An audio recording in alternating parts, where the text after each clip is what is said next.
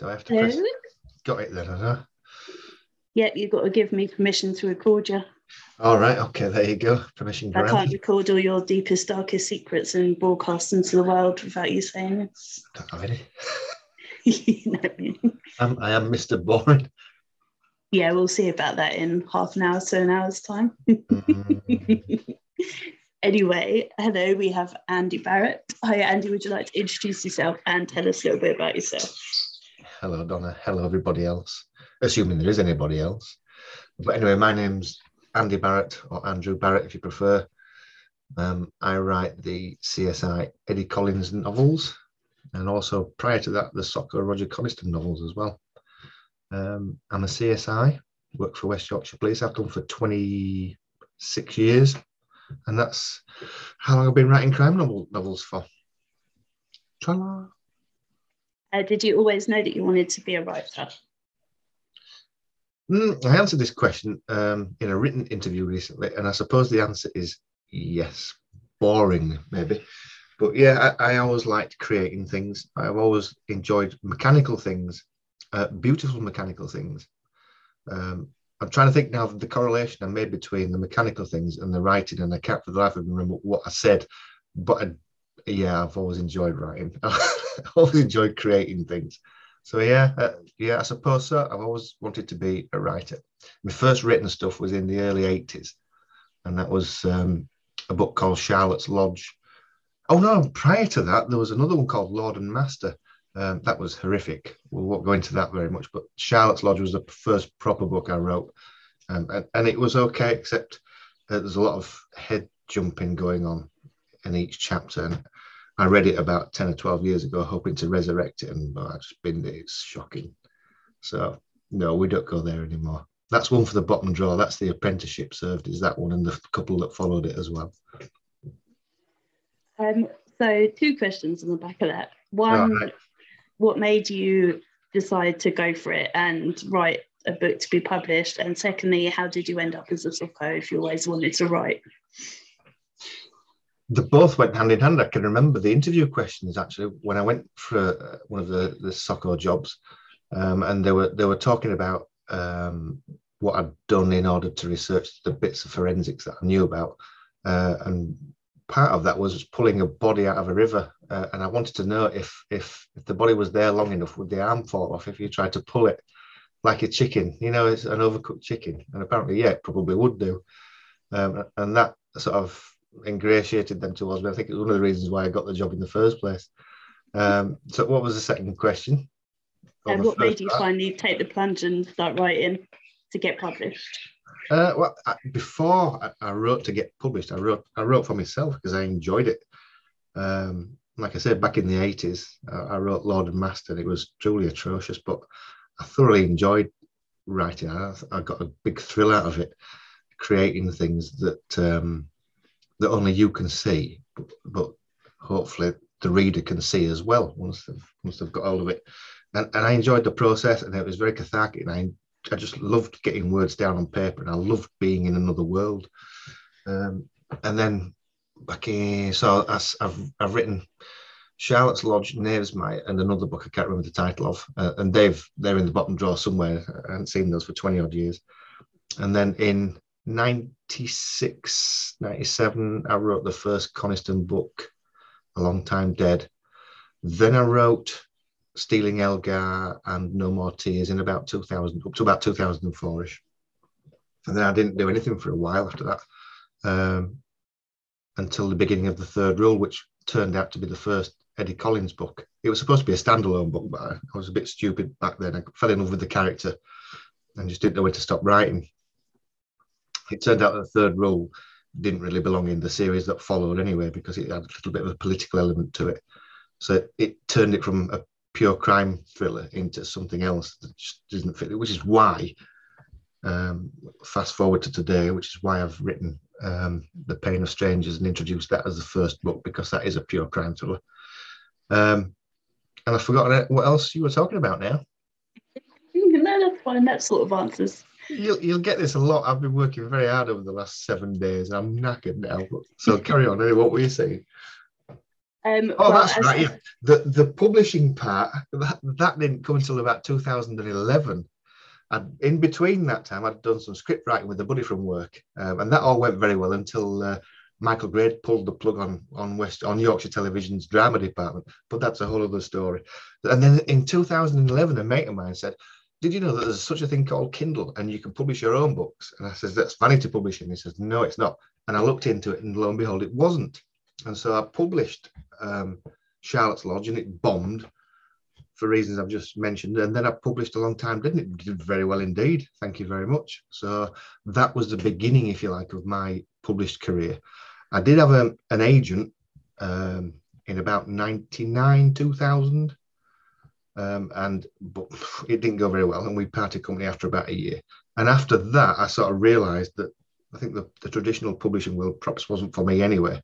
So after after dealing with him for a year, I went back and just carried on writing for myself because, as I previously said, I love doing it. So it was easy for me. I loved it. Um, so you briefly mentioned The Pain of Strangers, which was out today and is awesome and is already in my top 10 of the year. Thank you very much. It was very kind of you to say so. I had a lot of good Um, feedback from it. It's because it's awesome. It what? it's because it's awesome. That's why. Oh, that's, that's tremendous. I can't tell you how much that means to me because I wrote that over the last year, and within the last year, we've had a little baby Lottie. Um, this is a new baby. Hold on, I have a picture of her here. Can you see that? She's beautiful. Um, you, blue eyes. yeah, everything about her is gorgeous. I've fallen in love with her. She's beautiful. Not to mention, that I haven't. I'm still in love with my old daughter. That's Ellie. Um, so, writing that book was in fits and starts, or stits and farts, whichever you prefer, over the last year or so, and I was worried it was going to be a very staccato kind of production where nothing flowed. Everything's got to flow properly through a book, and and I was worried to death that this. I got to the end of it, and I think this is crap. And I sent it out to two people and said, "Is it any good?" Because I genuinely didn't. I'm not kidding. I genuinely didn't know because you get you get so involved with it. You, you get you're too close to it. uh, People say, and so if you, I needed a a couple of opinions. Is it any good? Shall I bother publishing it? And they said, yeah, yeah, yeah, publish it, yeah. And people like yourself have been saying it's awesome ever since. So, uh, really, really pleased about that. And it's only day one of the blog tour, so you've got lots more reviews to come in yet. Yeah, that. I'm looking forward to seeing them. I really am. Yeah. And I also want to crash on with book number seven as well, but I can't do that at the moment because I'm very busy. Well, yeah. People think it's just writing, but it's not. There's lots and lots of other things to do. Loads of other things. If you're an indie author like me, you're busy all the time. And I've got a family and I've got a full time job that's 50 hours a week sometimes. So 56 hours a week sometimes. So yeah, it can get quite hectic at times.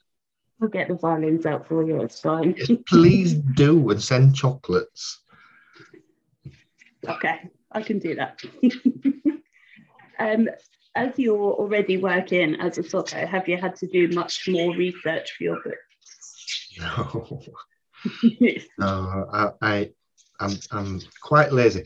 People seem to think that we are because we, because we might wear white suits and we go in there with magnifying glasses and such and bits of chemicals and stuff like that messing about in, in crime scenes that we're scientists and we're really not.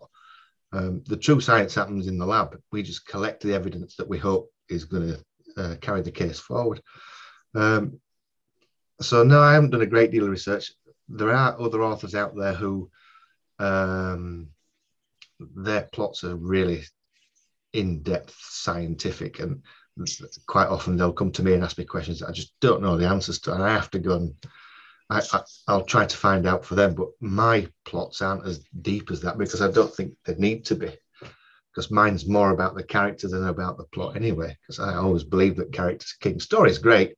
You need a good story I think but I think character is king because people want to see him or her um, and then perhaps envisage themselves in the same situation. What would you do in this situation? And so I think character is very important.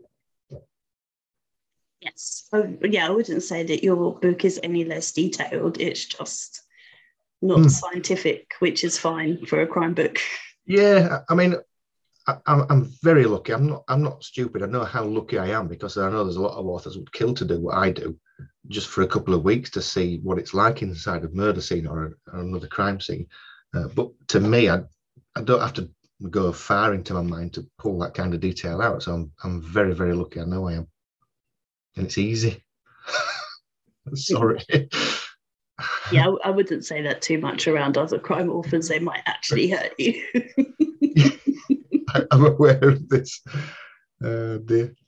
It's good though because I, I, can I can help them out. I was with when I was blood, with Bloodhound Books several years ago. I used to get quite a few authors coming to me and asking me uh, questions via email, and and I still do now. Not necessarily Bloodhound authors, but um, authors worldwide, and it's great to be able to to help them. And some are kind enough to put me in the back of their book in the acknowledgements, so that's nice, isn't it? Yeah, I've helped a couple since people learned about my degree. So good girl. Get some very funny messages. Just random. yeah, how long would it take a child to defrost in a freezer? Oh. uh, okay. No, yeah. no lead up. No, hi. How are you? Just hi. We yeah. won't talk about that tonight. I don't think. Luckily, I know that crime authors are just weird, so it's fine. They are, but sometimes um, their uh, their stories, their questions go very deep. Sometimes they're they're it's actually just happened. Do you know what I mean? like the you were talking about the frozen baby just then. Never mind, I'm not saying any more on that one.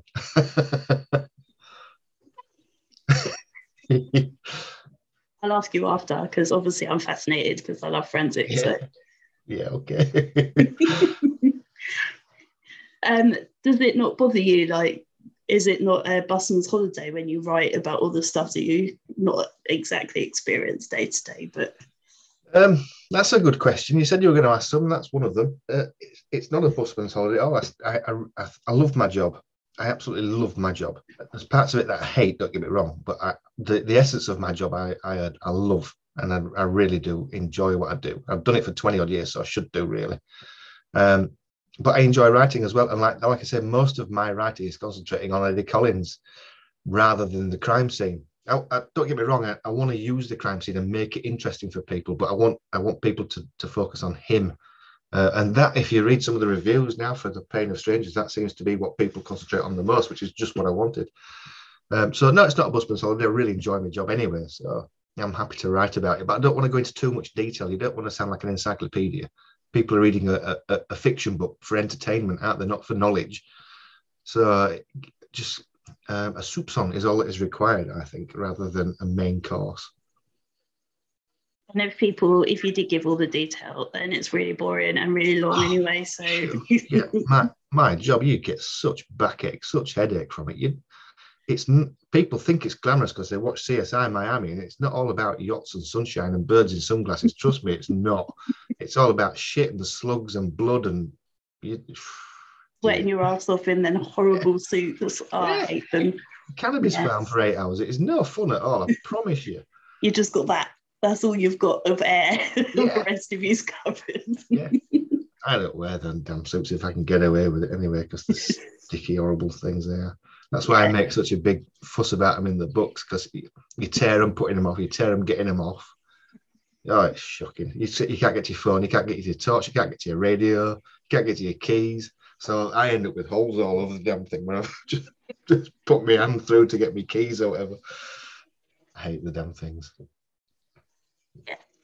We only had to wear them at uni and that was bad enough. Yeah. I did have to walk through uni once wearing the whole lot. And obviously there was a group of us and everyone found that highly fascinating. Yeah. So, oh God, this is so embarrassing. yeah, it is when you go out to your van, you, you're wearing a full scene suit, there's, there's all the television cameras there the only good thing is that they can't recognize you because everybody's dressed the same, but it's embarrassing all the same, you yeah. um, if you were to take a character out from any of your books for a meal, who would you choose and what would you ask them? Um, I tempted to go for Eddie Collins, but I'm not going to do. I, I, think I'd like either Benson or Charles, to be honest with you. I think Charles is a, a pretty funny character, and it, it doesn't mean to be funny um, it's just his old school in he's an old fella, uh, and I've got a lot of respect for older people.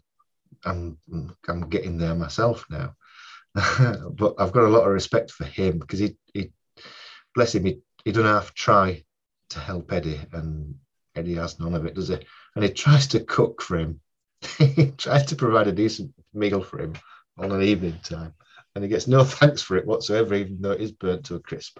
But he tried. That's the main thing. So I like Charles. I think I'll probably take him out for a meal just to get him away from Eddie for a while. Yeah, Benson's cool. Some of the lines between him and Eddie are just brilliant.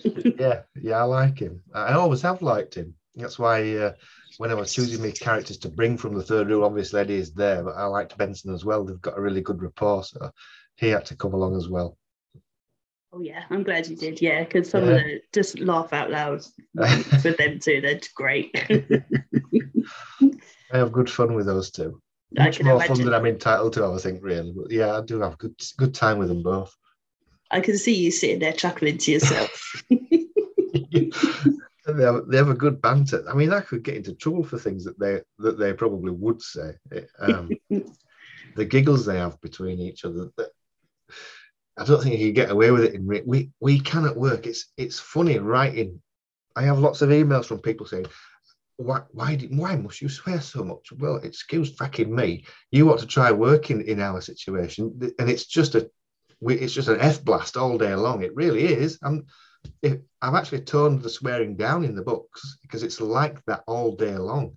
Um, and if you if you meet some of the young criminals that, that we meet, every word's F. Really, they can construct a complete sentence just out of fox all the way through it.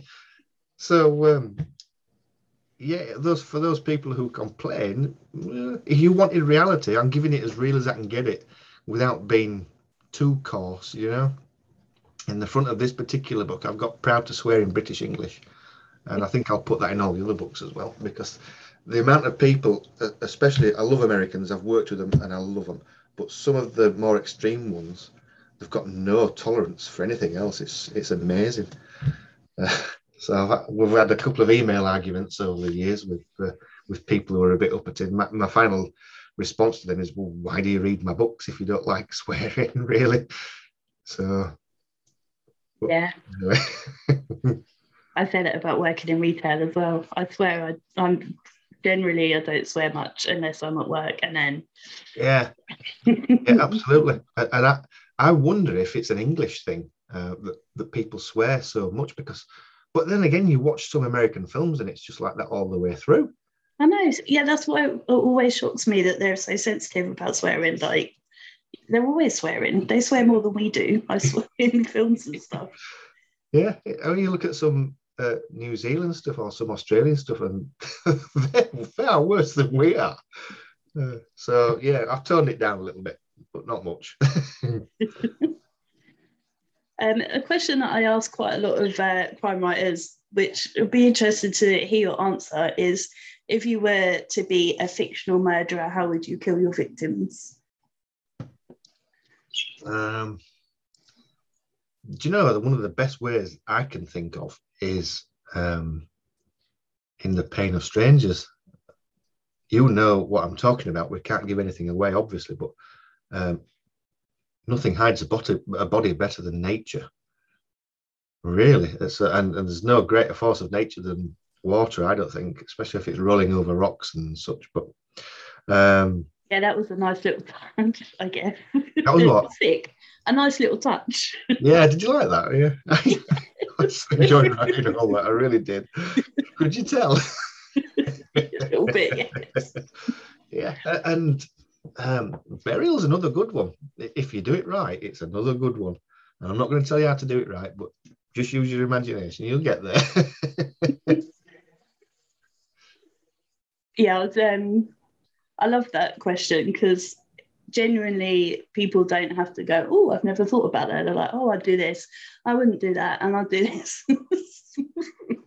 Go back to the, the Breaking Bad um, way of uh, disposing of bodies. Is it hydrochloric acid in a, in a PPE plastic bath they use or something like that? That's another yeah. good way. That's another good way. But you've got problems of getting hold of materials and coping with the smell. yeah. Mm. Yeah find some deep dark woodland somewhere dig a good grave, you'd be all right. yeah, you have to go deep. yeah, you do. no point being doing a shallow grave, is no, there? no, no. Yeah. I know, bless these lazy people that can't bother to dig properly. I What do they expect? Yeah. Um, and if you were fictionally murdered, who would you want to investigate your case? Mm. Uh, I think um, DCI Logan. He's quite good. I really enjoy the. Uh, what is it? Yeah, I'd go for I'd go for Logan and Eddie. Uh, yeah, they'd make a good pair, I think. Um, what was one of the most fun scenes in your books that you ha- that you wrote, and what was one of the most difficult without spoilers, if you can? Well, the, the, okay, I always go straight to this for what was the most difficult one to write, and that's um, in the third rule. Um, I can still call him Eddie because I've not rewritten it yet. But Eddie has a son called Sam, and Sam gets knocked over and killed, and that nearly happened in- my first marriage. I've got I've got a boy called Lewis, and he was about three or four, and he ran down the driveway, and and I just wasn't fast enough. I was chasing him down the driveway, chasing him like this, scared, scared shitless. And he beat me and he got onto the road. Luckily, there was nothing coming, and I scooped him up and away we went. And I used that in the third rule in that particular scene. But uh, there was something coming in that particular scene, and he ended up killing him. And I had tears streaming down my, my face when I was writing that because I, I let my imagination go. What would happen if? And I allowed it to happen, and it's it's horrible, raw, it's raw to write. Really did not like that at all. And and the heartbreaking thing, uh, um, I'm lucky enough to get a lot of emails from a lot of readers, and one of the emails said that happened to me, and uh, you described it perfectly. I thought, oh, I felt so bad for him. you know, to bring that back, if you like, for them, it was it was horrible. Yeah, I'm conscious of writing things like that now for fear of upsetting people, but they know what they're getting into. I hope when they buy a crime book, it's going to have crime in it. It's going to have death in it, you know. So I felt really bad, uh, but not bad enough to stop doing it. Um, and the best things, the best things to write is, for me is uh, dialogue. I, I love writing dialogue between two characters who are in, interacting very well, like Benson and Eddie. I love writing them. And um, oh boy, it wasn't oh boy, was it? What was his? Uh, what was the DI's name I used in um, in the Roger Coniston books? I can't remember his name now, to my shame. But it was 2004, so come on, you can cut me some slack. Um, yeah, and I, I originally called him D.I. O'Boyle after a D.I. O'Boyle at Halifax that I used to work with in 1996. And I told you I got an agent. He got me an editor, and the editor said there's no such Irish name as O'Boyle. And I thought, yeah, there is. anyway, they forced me to take it out, which is another one of the reasons why I just bailed because they were forcing me to do things I didn't want to do, not of sexual nature, just just in the books. um, I don't mind taking advice from people certainly, but I don't like being told what to do, and I think that's happened throughout my life. Really, don't tell me what to do. I don't like. But yes, in to answer your question, dialogue. I love I love writing um, sparkly dialogue, and I like quite like writing prose as well. And I started off writing purple prose many years ago. Purple prose is when it's very flowery, and it's more like a poem than it is uh, exposition. Um, and I, I learned my lesson. I, I, I read um, Stephen King and I read uh, James Herbert, Bernard Cornwell, all those people, and and I learned that um, exposition doesn't need to be poetic; it just needs to get to the point. Um, and that's what I try and do now. Uh, so I, I, like writing exposition. Shit, I just like writing, you know. Let's leave it at that. Yeah, you haven't mentioned that at all so far. I've never got that impression at all. Yeah, it's strange, isn't it? That's good though. It's nice when you enjoy it. Oh yeah. Honestly, there's nothing like it, and, and I'm surprised there aren't more people do. I know since 2012, um, when I began publishing it on Amazon, you used to be able to do um, a giveaway of a book and guarantee it hit number one because it would download eight, ten thousand times. No problem. And that's what happened to a long time dead. And the last time I gave a long time dead away, I think it was downloaded about 400 times now. So so many people. It, it's expanded enormously as Amazon, um, and there are so many more writers out there now. I mean, good luck to them. Everybody should be a writer. It's brilliant. It's good for your head. It really is.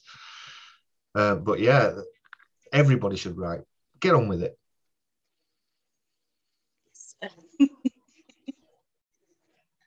um, I have actually written it. Sort of. I'm getting there anyway. Have you? yeah. Super. Great. Talking you, to you lot, I can. Are you enjoying I, it? I, I love it. Yeah, absolutely. Yeah. Totally addicted. I just want to do it all the time. Yeah. Why aren't you doing it now then, apart from interviewing me? Um, blog tours. Yeah. And work. reading. Work, work. yeah. You know something? I'm, I'm shocking at reading. I really am. Honestly, I, I would read much more if I could. It turns out that I read half an hour, three quarters of an hour in bed before I drop asleep, and that's it. Uh, most nights. Um, but more often than not, if I've if I've got an hour to read or write, hmm, read I write every time. I, I, can't get enough of it. It's brilliant. I love it. But I don't often get to pure writing, you know, first draft writing because it's I've got emails to do and I've got the website to update and I've you know it's all you don't want to hear about all the stuff that goes on, but so much to do. The foundation is massive for the little bit of a book that comes out at the top. You know, everything. It's like a pyramid. Massive foundation to to begin uh, to maintain. You know, just to get a, a book a, a, year out. I mean, some people write. There's um, Mel Comley. She writes like one a month, and you think, how do you do this? I had no idea. And she's got a high standard as well. So I, I don't know. No idea how people can do that because I certainly can't. Even if I didn't have a job, I couldn't do that. No, I can't. yeah, I'm trying to cut down my blog tours because I had two today. So I had yours, which I'd already read, so that was fine. Then another one, so I'd only posted about half eight, I think, because I hadn't right. finished it. Yeah. Does it take you a long time to get into the zone when you sit down with you? What do you use, a laptop or a typewriter or pen and paper? What do you use? What to write? My laptop. And does it take you a long time to mm, to zone in no. and get where you are? Or are you just straight at it? yeah and i'm writing um i start writing a chapter and if i'm not feeling it then i'll just go on to another one and write yeah. what i feel like so yeah yeah so then at some point i'm going to have to get that mishmash of stuff into some kind of order but i'll worry about that in a while when are you a pantster then or do you plot things out yeah pantster's the best honestly that's the way to go it really is I, and i know one writer who who plots out uh, in the minutest detail but do you know that would stifle me? And I'd be thinking all the way through, oh crap, I can't, can't deviate from this. And if you do deviate, then you've got all the rest of your plans that are, all, all to cock now. So no, I, I, I sort of see an ending somewhere and that I aim for that roughly and we get there in the end. And sometimes I get to that ending and I think, oh, this is crap. And I need to think of something else. The third rule, I, I wrote six endings for that before I was happy with it. And they weren't like a couple of hundred words, they were 10,000 words each. oh dear. The time we waste on writing is incredible, especially when it's particularly crap or, or it's, it's, an ending that you don't want and you throw it away and you start all over again. Anyway, that's part of the joy of us, I suppose, isn't it? Yeah, I guess. I know where I know what my last line. I was laying down trying to nap, and then this line popped into my head, and I'm like, I've got to have that, and I've got to put it on my phone, otherwise I'm going to forget. And then I couldn't yeah. sleep, and ended up just writing it down. So I'm like, that's it. That's the last line. About 10, 12 years ago, I um, I tried some on my mobile phone. I, I tried um, what was it now? A speech to text, and I was I rattled this story off that that was brilliant. Um, and then I went to sleep, and then I woke up the next day and I had a look at what I'd written, and there, what, no, there was not one word on it made any sense whatsoever the stupid damn software back then did not work at all, and I committed a story to it, and I couldn't remember the damn story. so yeah, beware of software. Now I just if if I if I have to do that, I just use like a, a voice recorder on my phone, and then I'm all right for that. I, I can I can type it up from there. That's all right. But never never text to speech speech to text again. Never. yeah, you've got although your accent isn't strong, but you've got a bit of an accent, I suppose, and that that stuff just doesn't like accents. No, no, no. Uh, apparently, like, like there's Dragon software now, which will eventually learn you and, and recognise the way you speak. But um, I know of, I know of, of, a few authors again who um, write uh, who speak their stories, but I, I have no idea how they would do that because when you're writing, the, the act of typing gives you enough time to think of whatever's going on next. Whereas when you're speaking, you're in the moment. And so, how on earth do you plan the, the next bit unless you've got lots of ums and ahs and ers? Wouldn't know what to do. So, no, I give you keyboard anytime. Yeah, absolutely. Um, I know one author that does that, and every now and then she posts some of her typos where she's spoken, and some of them are hilarious. They're great. yeah, I guess she only posts the really funny ones, but they are really funny. It's like, how on earth? I think there was one where she shouted to the to one of her pets or something as well. That was really funny. Imagine that not being taken out and left in as some kind of a typo. Get down, Fido. yes. right in the middle of another scene. Oh, yeah, it was great. It was hilarious. um, when you do come to edit your books, what's your most overused word or phrase? I've been told off, and now I recognise I use and then a lot. Uh, and so I do a search for that, and you know, I'd be surprised at how many times I can just put a, a semicolon in and get rid of and, or I can just get rid of then. I can get rid of loads of, uh, and also I, I find myself saying he looked and, and he smiled, but you, there's no need to include that if you, you can think of other machinery to use to get around that. There's no need to be so repetitive. So as I'm writing books, I'm learning more as well, and I'm trying to get better at it. I don't think you ever stop learning, do you? Especially where writing and stories is concerned. And so the more you write, the better you become, I think. Oops. Hello, doggy. Obviously not getting enough attention. Oh, I'm sorry. What about you? Do you do you re- repeat phrases a lot, or? I feel like really Oh dear. Really is mine, yeah, really, really this, really that.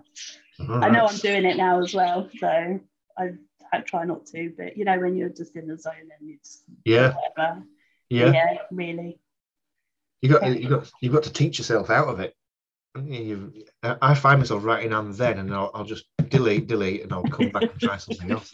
More often than not, I can get around it. Sometimes I just leave it in because I have to. Sometimes I leave it in just to piss off this person who complained about it. oh dear. Um, do you hide any secret jokes or messages in your books that only a few people will understand? No, not really. Um, what you see is what you get with with my stuff. It's fairly straightforward. There's no hidden messages in it. There's no, no, that's no. um, one person tried to get a link to Alice Cooper into all of her books because she's a huge Alice Cooper fan, which I thought was quite funny. Yeah, I don't mind that. But no, I've, I've never attempted to do anything like that at all. Not that I can remember anyway. you watch somebody find something now. Yes. Give a challenge out to readers. yeah, I might do that in the next one actually. Let's see what I see what I can put in there. Yeah. Little Easter egg. yeah. Might have problems printing it, but I see. No, you'll be fine. You worry too much. oh, I don't worry at all. No, I do. I do a real awful lot. yeah. Um, have you made lots of author friends since you started writing? Yeah, it's a really good community. There's a very they're very supportive. Um, most of them are just online, and that's even excluding the last two years where nobody got out anyway. Um, I tend I tend not to go to many events. I don't really like mingling with live people. Dead ones are better, and they don't talk back. But live ones, I, I have problems with live people. I'm not really good at it. Um, I'm fine over a keyboard. Love it. Interact with lots of people over a keyboard, but I'm not really good in person. But yeah, having said that, I've met some really good people. Yeah, some people I would genuinely call friends, and that's uh, that's something to cherish these days. Yes. I, am the same actually. It's awesome. Yeah. Well, you'll have met an awful lot more authors than I have. Your blog tours and your your interviewings and all that kind of stuff. Yeah, it's insane, and a lot of them have become friends, which is awesome as well. Hmm. Yeah, it is a yeah. close community. There's, there's, despite the fact there's thousands of them out there, I think. Would you find that they congregate per genre? You get lots of crime writers together, and then probably romance writers together and stuff, because yeah, they'll they'll mix in the same categories in the same Facebook groups and such, won't they? So. Yeah, yeah, you get a few that sort of go in between, but not many. Yeah. Because it's interesting. I'm um, helping to organise a um, author signing, you know, because I don't do enough already, um, in May, and that's a multi-genre, so it's sixty odd authors, oh, wow. and that's romance and history and sci-fi and wow. fantasy, crime. Um, so it'll be interesting to see if they all sort of stick to their I bet they do. Groups. Yeah, I bet they do. I, I suppose there must be a few extrovert writers out there, but I bet 90% are introvert. and weird. You're all weird. Yeah. All of you, without yeah. exception. I'm certified weird. I know I'm already weird. yeah. But then I think crime readers are weird as well, so it's fine. This is why we come together. a nice big pool of people, yeah. Oh, I've, by waving my arms around, I've done my 10,000 steps for the day. oh, you really? That's how to do it. Not to do with a big bang, just have a, a, machine that does it for you. yeah, kind of defeats the object there, doesn't it? so just sitting around waving your arms. um, do you get a lot of feedback from your readers? And have you ever had any funny or weird feedback? Yeah, lots of feedback uh, from me. I have a, a large pool of um, ARC readers. I have um, a very, I have a tiny, tiny pool.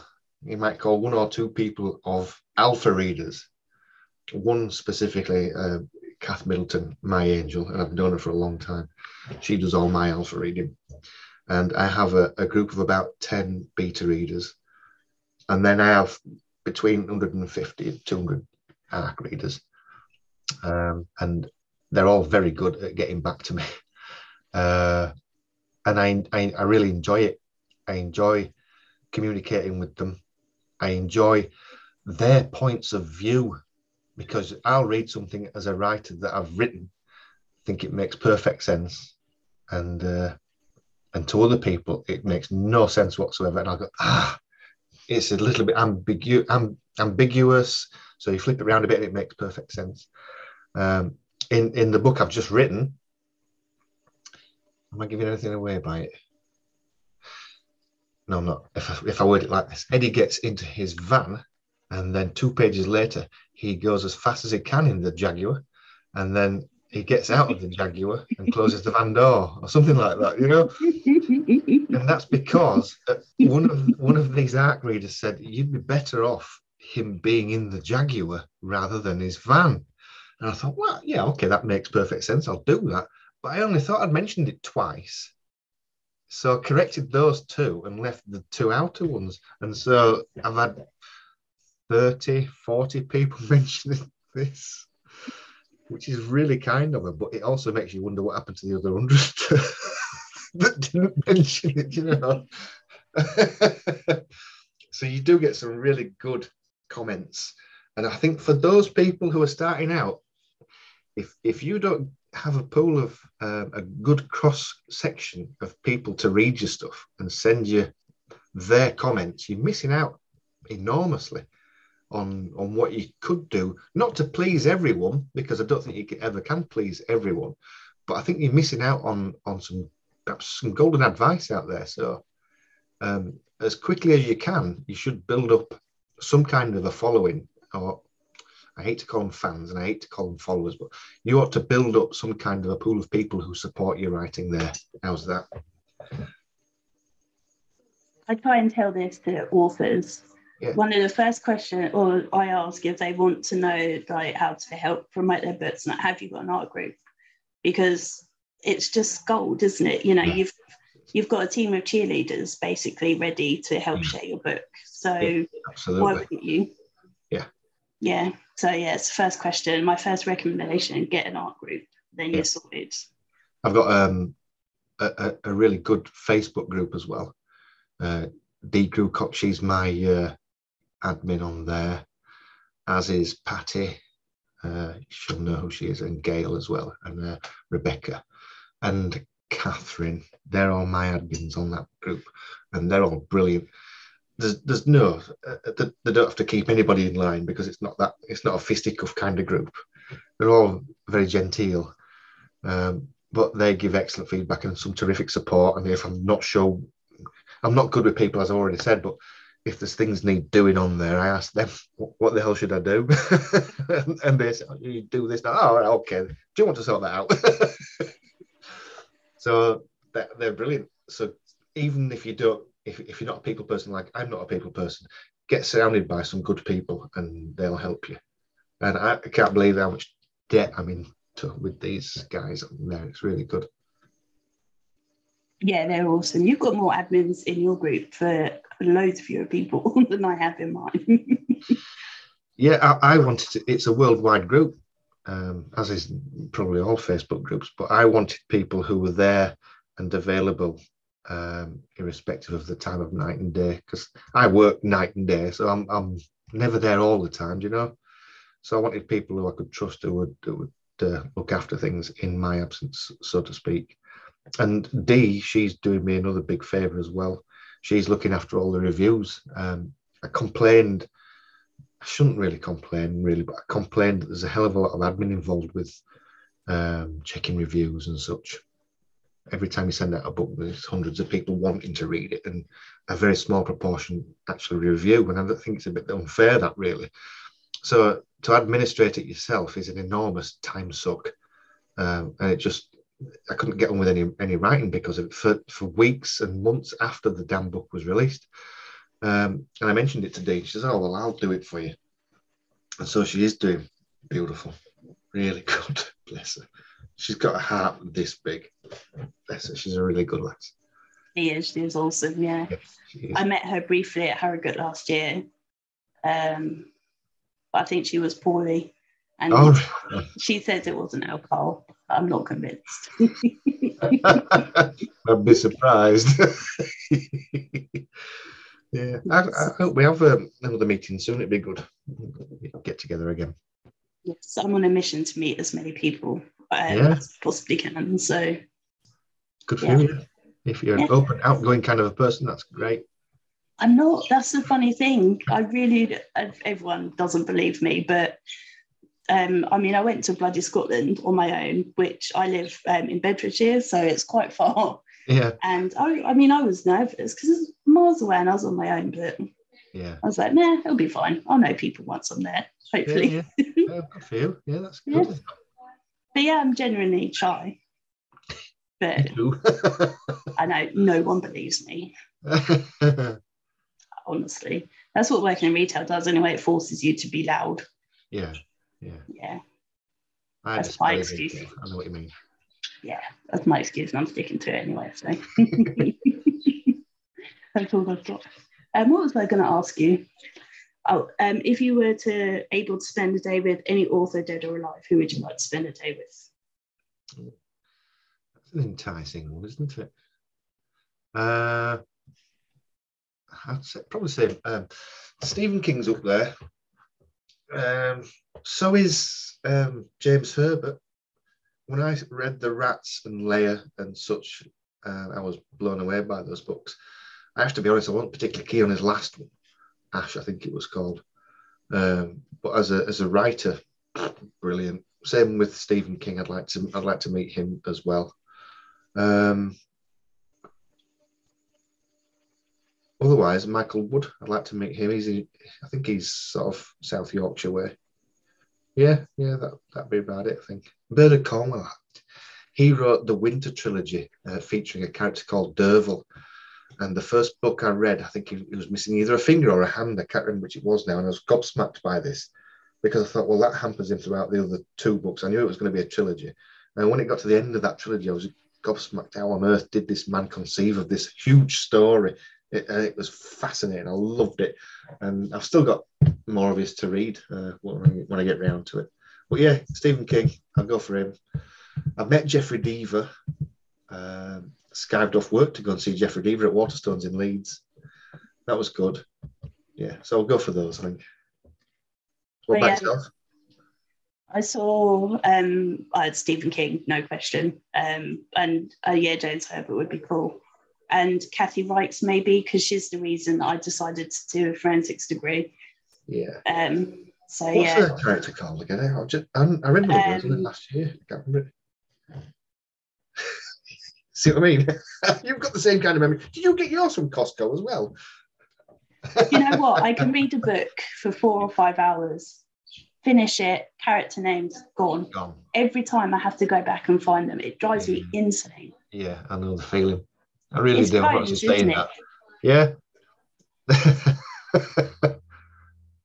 Oh, I shouldn't. I've read all of her books. There's so many. How can I not know? What...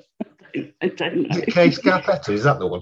No, isn't that Patricia Corn? Oh, that's it. Of course it is. Yeah, yeah, yeah, yeah. yeah, I should know that. I used that in a book. yeah, she follows me on Twitter now. Although she follows loads of people, but still cool. Oh, yeah, it is. It's, yeah, it is. Yeah. Um, Ian Rankin tweeted me today, tweeted me did? back, and so did um, Lee Child. Really? I have my little fangirl moments. Yeah. Oh, that's good, is that? I don't get anybody, any famous, any people famous tweeting me at all. They all still Yeah. me. Yeah, Lee Child follows me. I'm like, oh, that's so cool because I've never met him. I'd quite like to meet him as well. Oh well, if he follows you and you tweeted about my book today, he now re- he's read my name. Eh? Yeah, absolutely. Hi Lee. And do you know his name, Lee Child, is a pseudonym as well. It's not really his name. yeah, but I can't remember what it is now. No, I can't remember. I read his uh, biography by Heather Martin, All which right. is why he started following me. Ah, very good. Yeah, and now if I if I tweet his name, then he retweets and says thanks and stuff. It's like ah, Can you not do a tweet with his name in it and my name in it? and Get him to Probably. retweet but if I do a follow Friday next Friday, then I'll do you and him in the same tweet, and then oh, go there on. you go. Yeah. Make a note of that. Don't forget. Go on.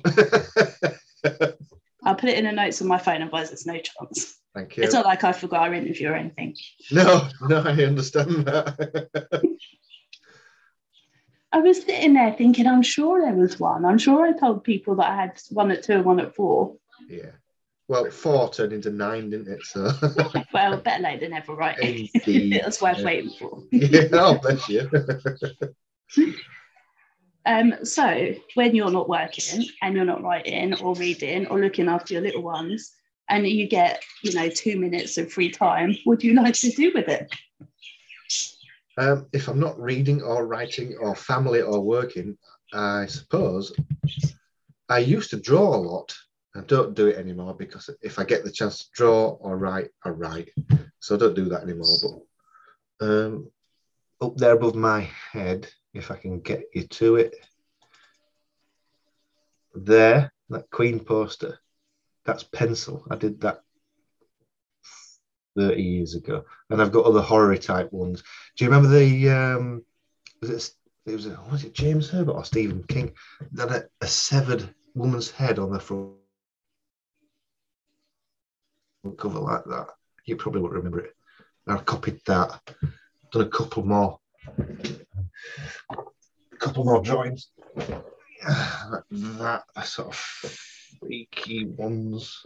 A couple look like that. There's another one with a, a I call this the skull and sword, which is an abstract name, obviously. skull and sword. Um, but apart from that, I like watching films. My favourite film is The Martian, and I like The Heat and Ronin and all kinds of action films like that. Love them. And Sideways is an excellent film as well, if you like deep stuff. Don't have time. I'm too busy reading. Yeah, uh, yeah, all right, okay. Well, I, Although I did make exception to watch Reacher, and that was Yeah. nothing to do with the guy's muscles or the fact that he took his t-shirt off frequently. Absolutely nothing at all to do with that. Don't know. I believe you. I Yeah. believe. I know Yeah. thousands wouldn't. Most people don't. No, no. it was good actually. To be fair, it was really good. Yeah, I've Yeah. heard mixed reviews. I started to watch. I, I loved the Heat, uh, Heat rather, and I started to watch it nearly four weeks ago, and I got 25 minutes into it. Prior to that, I wanted to watch Interstellar again. Have you seen Interstellar with I can't remember his damn name now. This is a conversation with me all the time. I can't remember. I can't remember. I can't remember.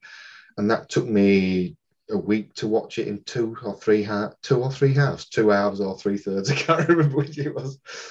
but I, I, do like watching films, but it's not often I get to watch a full one in one go. Do you know?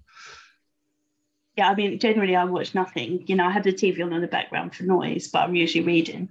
But mm. Reacher, I watch beginning to end in one go, um, right. which is really unusual for me. But it was, yeah, yeah it was good. It's just a t-shirt moments, isn't it? That's all it is. It kept you glued to just it. waiting for the next one. Yeah, pretty much.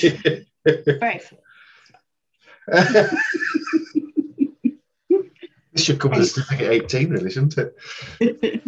no, sadly, it just goes. Oh, it does get it down to his boxes. What are you going to say then? Down to his box. dear. Well, I watched Sex Life, and that's tainted me for life now. There's an episode in Sex Life um, where a guy turns around in the shower and is naked, and it's just like, whoa. Hmm, I, I, don't know what that is. Is it a is it a Channel Four thing or something? I don't know. Is it? It was a Netflix thing, I think. All right. Oh. Yeah, that was yeah. All the women know that scene. Oh. All the women. All right. Oh, I see. Yes. You're a Love Island fan as well, then is it Love Island? No, my God, I would not watch that trash. I would not. Oh, that's what I thought. Disgrace my telly with that. right.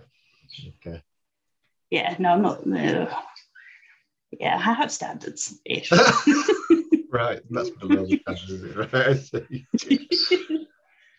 right? um, which uh, leads me interestingly to who was your first celebrity crush? Oh, I know who it was. Uh, see if you can get it from this. Partly because I can't remember her name, uh, and I'm not kidding. Oh, I just just just come to me. But anyway, she was on The Good Life. Hmm? You don't even know The Good Life, do you? Because you're too young. I, have heard of it. I don't think I've seen it, and I bet I'm not as young as you think I am. Well, I'm not inquiring. You don't inquire of a lady's age. You can ask if you want. I'm, I wouldn't be offended. No, it's all right. Go on. Who do you think it is then? Felicity Kendal. Oh, that's it. Yeah. Yeah. Oh, nice. Oh, I tell you who else as well. Sally from Tiswas. Oh. You're the second person that said her. I had to really? look her up because, yeah, obviously I knew. Um, there were a lot of perverts around in the 70s and 80s then, weren't there? um, William Shaw earlier, oh. like, who could also couldn't remember the woman's name, was like, oh, was there, there was this woman and she took all her clothes off, and that's all he could remember until he remembered her name. And it was um, the woman from the Railway Children, whose name I've forgotten again already. Uh, oh. Jenny Agutter, Agutter, Agutter whatever her name is. Yeah, but apparently she took all her clothes off. all right. I could think of better people to take all their clothes if I'm honest with you, but each their own. Yes, absolutely. Yeah. Mm. Mm. Um, where's the funniest or strangest place you've ever woken up? Um, that would be on a uh, the front seat of a Peterbilt truck in the desert in North Kuwait after a 40 hour shift doing um, on the rigs. And I just I just crashed. And the, the only place to crash was either on the desert floor or in this Peterbilt truck. And the Peterbilt one, but only just horrible things. Yeah, that's it. Um, yeah, there's nowhere stranger I've woken up. I have woken up in some fairly strange places, I admit, with some fairly strange people as well. But we won't go into that. But yes, I should say that is the strangest. I love asking that question because you see people go, shit, no, can't say that, can't say that, can't say that. Which one can I use? How do you know I didn't do that? I'm saying nothing. no, no. I'll ask you after, it's fine. I won't be able to remember anyway. like, oh, no, there was this. Oh no, I don't remember. I reckon you're just using that as an excuse now. just reckon what? Using that as an excuse. Oh no, really, seriously, I'm not. um, what else can I ask you? Nasty, probably questions. oh, if you were able to travel to any period of time, either forwards or backwards, where would you go? I wouldn't go forwards. I'd never go forwards because if you went forward by say 20 years and you stepped out of the machine and you weren't there, ta-da, don't go forwards, whatever you do, unless you're just going to have a look at the lottery numbers for next week, which is absolutely fine. I'd do that. Um, I don't know. Ooh, I don't. I don't really know. I'd, I'd go backwards, but I, I wouldn't have a specific point in time where I'd like to go back to. I'd like to go back to um, the 1900s or the late 1800s to see what life would be like for somebody like me, you know, working class Dick. And uh, but I wouldn't like to stay there because they used to sleep on ropes and things. You know where sleep tight comes from? It comes from not being able to afford a room or a bed to sleep on, and uh, landlords and landladies would put a, a rope up across a, uh, a room, and you would get people slumped over it, sleeping on it, like for tuppence a night or whatever it was, if they had nowhere else to stay. And that's where sleep tight comes from, because if the rope was saggy, you know. So um, yeah, I'd like to go and see what things would be like, uh, but I wouldn't like to experience it for too long because I bet it wasn't very pleasant. Having said that, There'd be no technology. There'd be no mobile phones. There'd be no horrible damn scooters. There'd be no internet. There'd be no cables and pylons ruining your view. But he doesn't drink mucky water and have no running, you know, taps and things like that. So. Yeah. And no anaesthetic, no antibiotics, no sanitation, crappy food. Yeah. Mm. And then the wars to come as well. yeah, absolutely. You see, you you now the, the position that we're in, we're thinking we're at the cutting edge, and we are, but only for now. Back in the 17th, 16th, 15th centuries, that was the cutting edge. And look how retarded we, we think they are now. Do you know how backward? Um, but everything was. But you think about the, the stuff that they did in the the 14th, 15th, 16th centuries, the buildings they built, still still around. You won't get that in Beeston these days, will you?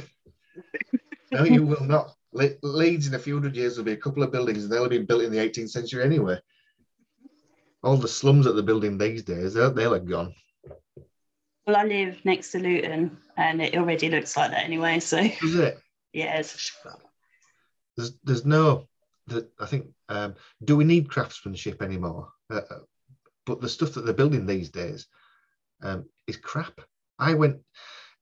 Leeds suffered um, a few years ago from boiler thefts because the, they'd take them to the scrap man and get money for the copper and such. And they were nicking boilers not out of old houses, but out of new houses before they'd even been built properly, uh, fully rather. I went into one house as a burglary scene to examine where they'd taken the boiler from. And the burglars thought must have thought it was funny, had written um, sack the security guard right across one of the walls with spray paint, which I took a picture of. It was brilliant. Um, but the standard, I won't, I won't say which house building it was, but you know, there'd be pipes running along the joists and there'd just be secured with a nail underneath them or something like that. It was terrible. And I thought, this is, this is 200 grand's worth of house and it's crap. So, yeah, but I mean, back in the old days, they might have used lead piping, but it was secured properly. wasn't it? Do you know what I mean? yeah, and then just poisoning you slowly as well. Yeah, absolutely. Give your babies lead bottles. yeah. Oh God. Feed them yeah. some mercury. Um, so, are you working on anything at the moment, and what's coming next for you? Well, it's funny you should mention that because you know the pain of strangers has taken over from the third rule. Well, it's had a knock-on effect for all the other books, and so I am. I've done. Uh, I've corrected Black by Rose to meet with the um, the people in the pain of strangers. I've done the Sword of Damocles. I've done Ledston Luck, and I'm now working on the death of Jessica Ripley. I'm about seven eighths of the way through that one and then I've got the death. Uh, sorry, the, the um, this side of death to do, and then that's all the books brought up to date. All they need then is uh, re-releasing uh, and a new cover, uh, and then I'm going to take the third rule and have that as a standalone. So I've still got that to do, introduce new characters into that, replace Eddie. Uh, but I'm working on uh, number seven when I get time, I'm working on number seven when I can't do the other stuff that needs two screens or whatever. Um, so I've, I'm about three or four thousand words into a, a new Eddie book, and I'm I'm loving it already. I uh, I wrote I wrote down the story, um, and I, I managed to get it bang on in my head, and it's coming together really well.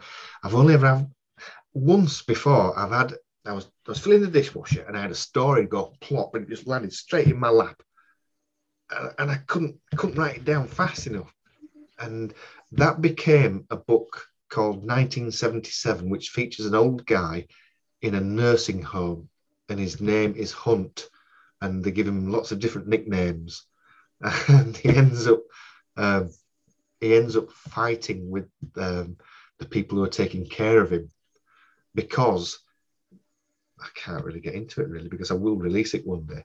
Anyway, I've written about 40, 50,000 words of that, and then I had to put it aside for um, another book I wanted to write. Uh, things, don't you think things barge each other out of the way? You know, it's not just importance, it's a case of I want to write that one, so I'm going to put this one aside. So I've got that one to go back to 1977 now, which I'm looking forward to. But I do want to write um, Eddie Seven. I, I don't even know if I can fit what I need to fit in that one book. There's so much happening. You you know me. I have a main plot and at least well a couple or three subplots as well. Well, this one I've got a main plot, and so far there's something like five subplots. So I might have to just put it aside. I don't know. Put a couple of subplots aside for for book eight or something. I don't know but we finished book seven. I can't even remember all of book seven. I can't remember it all. I do remember a couple of, there were a bit of a cliffhanger um, to book seven, I think. Uh, and I'm undecided whether to even finish it in book. Sorry, uh, there was a cliffhanger for book six, and I'm even undecided whether to to finish that cliffhanger in book seven. I might leave it yet because you only get so many subplots in a 90,000, 100,000 word book, don't you? I've learned my lesson. I ain't going above 100,000 anymore.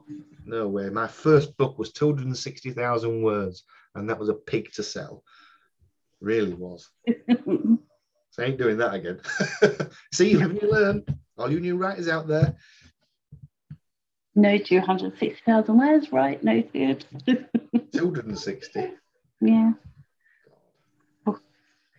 I don't think I've reached 60,000 yet, so I don't think there's any chance of that. well, once you get the, the, the trouble with the trouble with the third rule, the first edition, that was 260,000. And I, I gave myself free reign. I wouldn't hold back on anything.